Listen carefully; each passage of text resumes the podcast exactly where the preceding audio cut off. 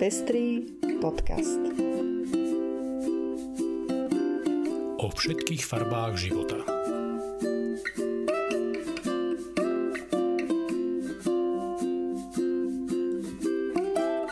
Vítame vás pri 37. vydaní Pestrých správ. Toto sú informácie, ktoré vám prinášame.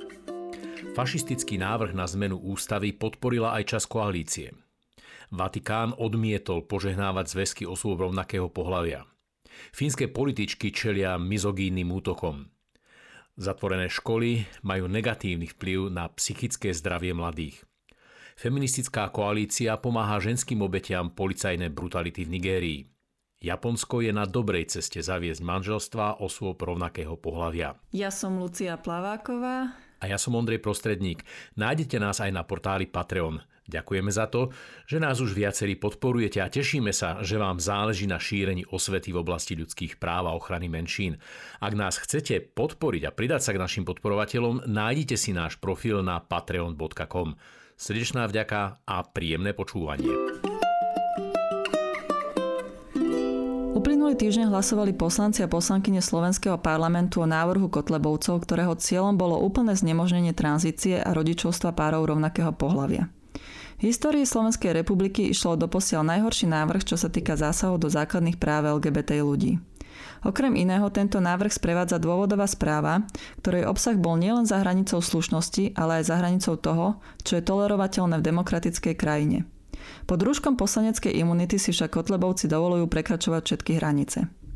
Fašistický návrh podporilo až 44 poslancov a poslankyň parlamentu.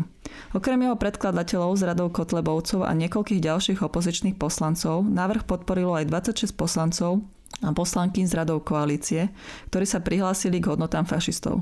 Toto sú ich mená.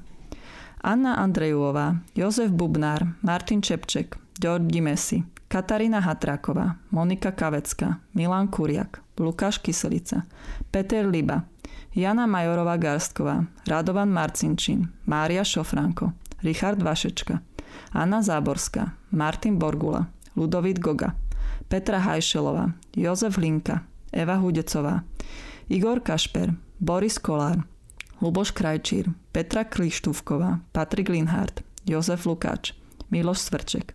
Nezabudneme, tieto mená si budeme pamätať. Vatikán v pondelok vydal dokument, ktorým odmietol možnosť požehnávať spolužitie osôb rovnakého pohľavia.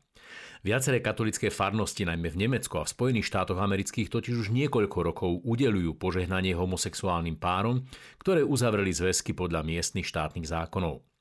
Táto prax je trňom v oku pre konzervatívne skupiny v katolickej cirkvi a preto sa niektorí diecézni biskupy obrátili na príslušný vatikánsky úrad s otázkou, či je takáto prax v súlade s učením cirkvi a teda povolená.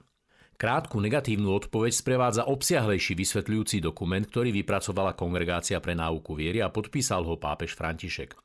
Odmietnutie požehnávania homosexuálnych zväzkov je sklamaním najmä preto, lebo pápež František v poslednom období vyslal viacero pozitívnych signálov naznačujúcich, že by cirkev mala prehodnotiť svoje negatívne postoje k párom rovnakého pohľavia žijúcim v dlhodobom a vernom partnerstve.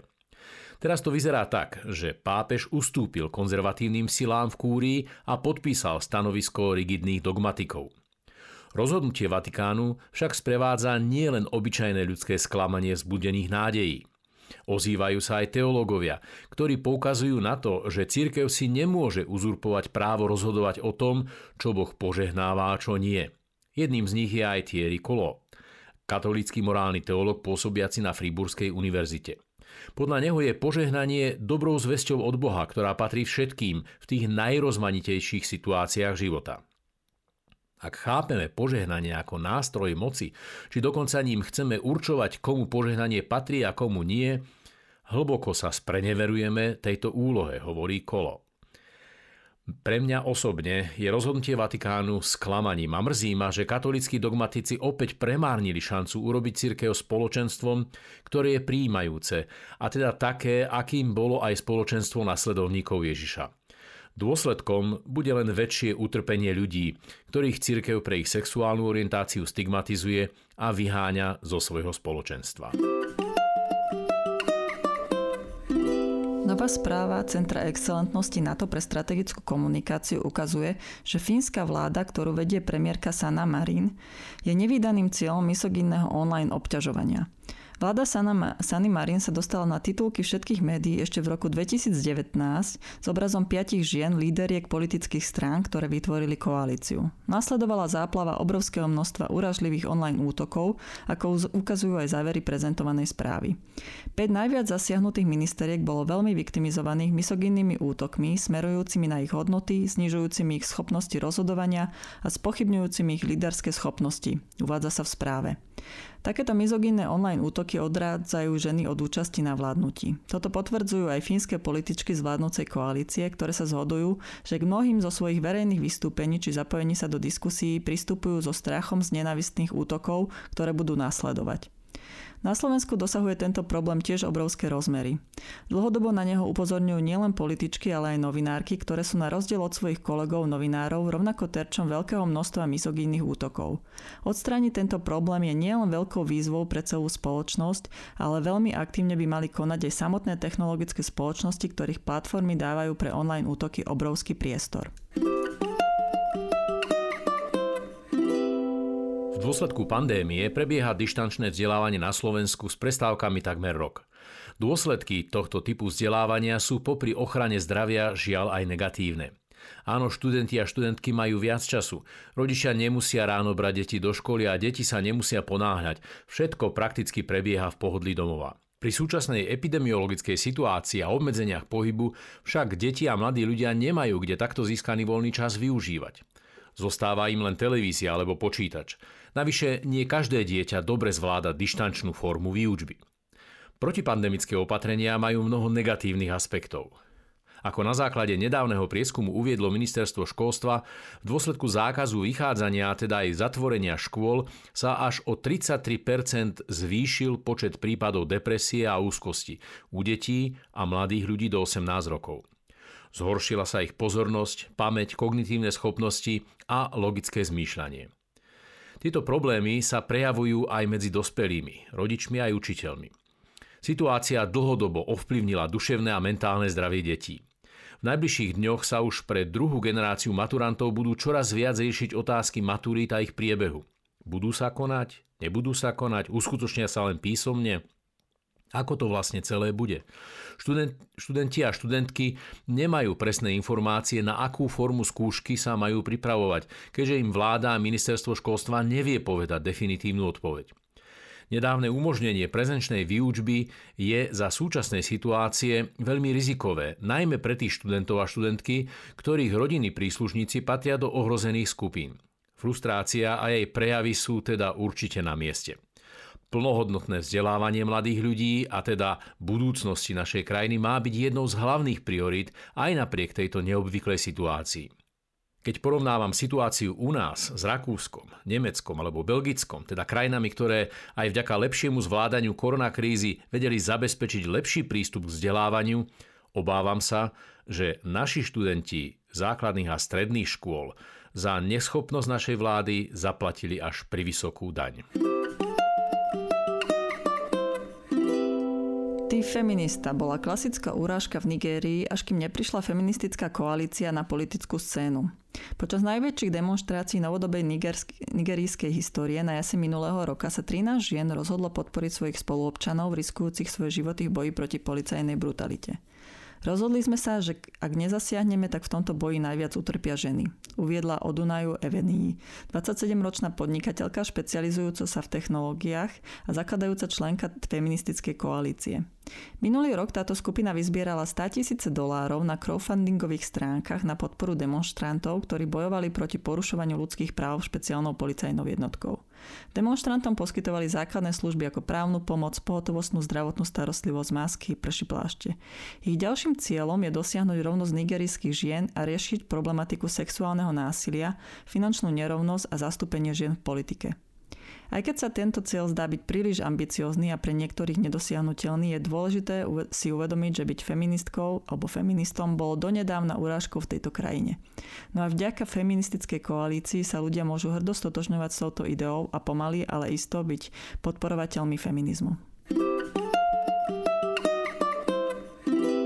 Japonský súd v Sapore minulý týždeň rozhodol, že zákaz manželstiev pre páry rovnakého pohľavia je v rozpore s ústavou, ktorá Japoncom zaručuje rovnosť pred zákonom.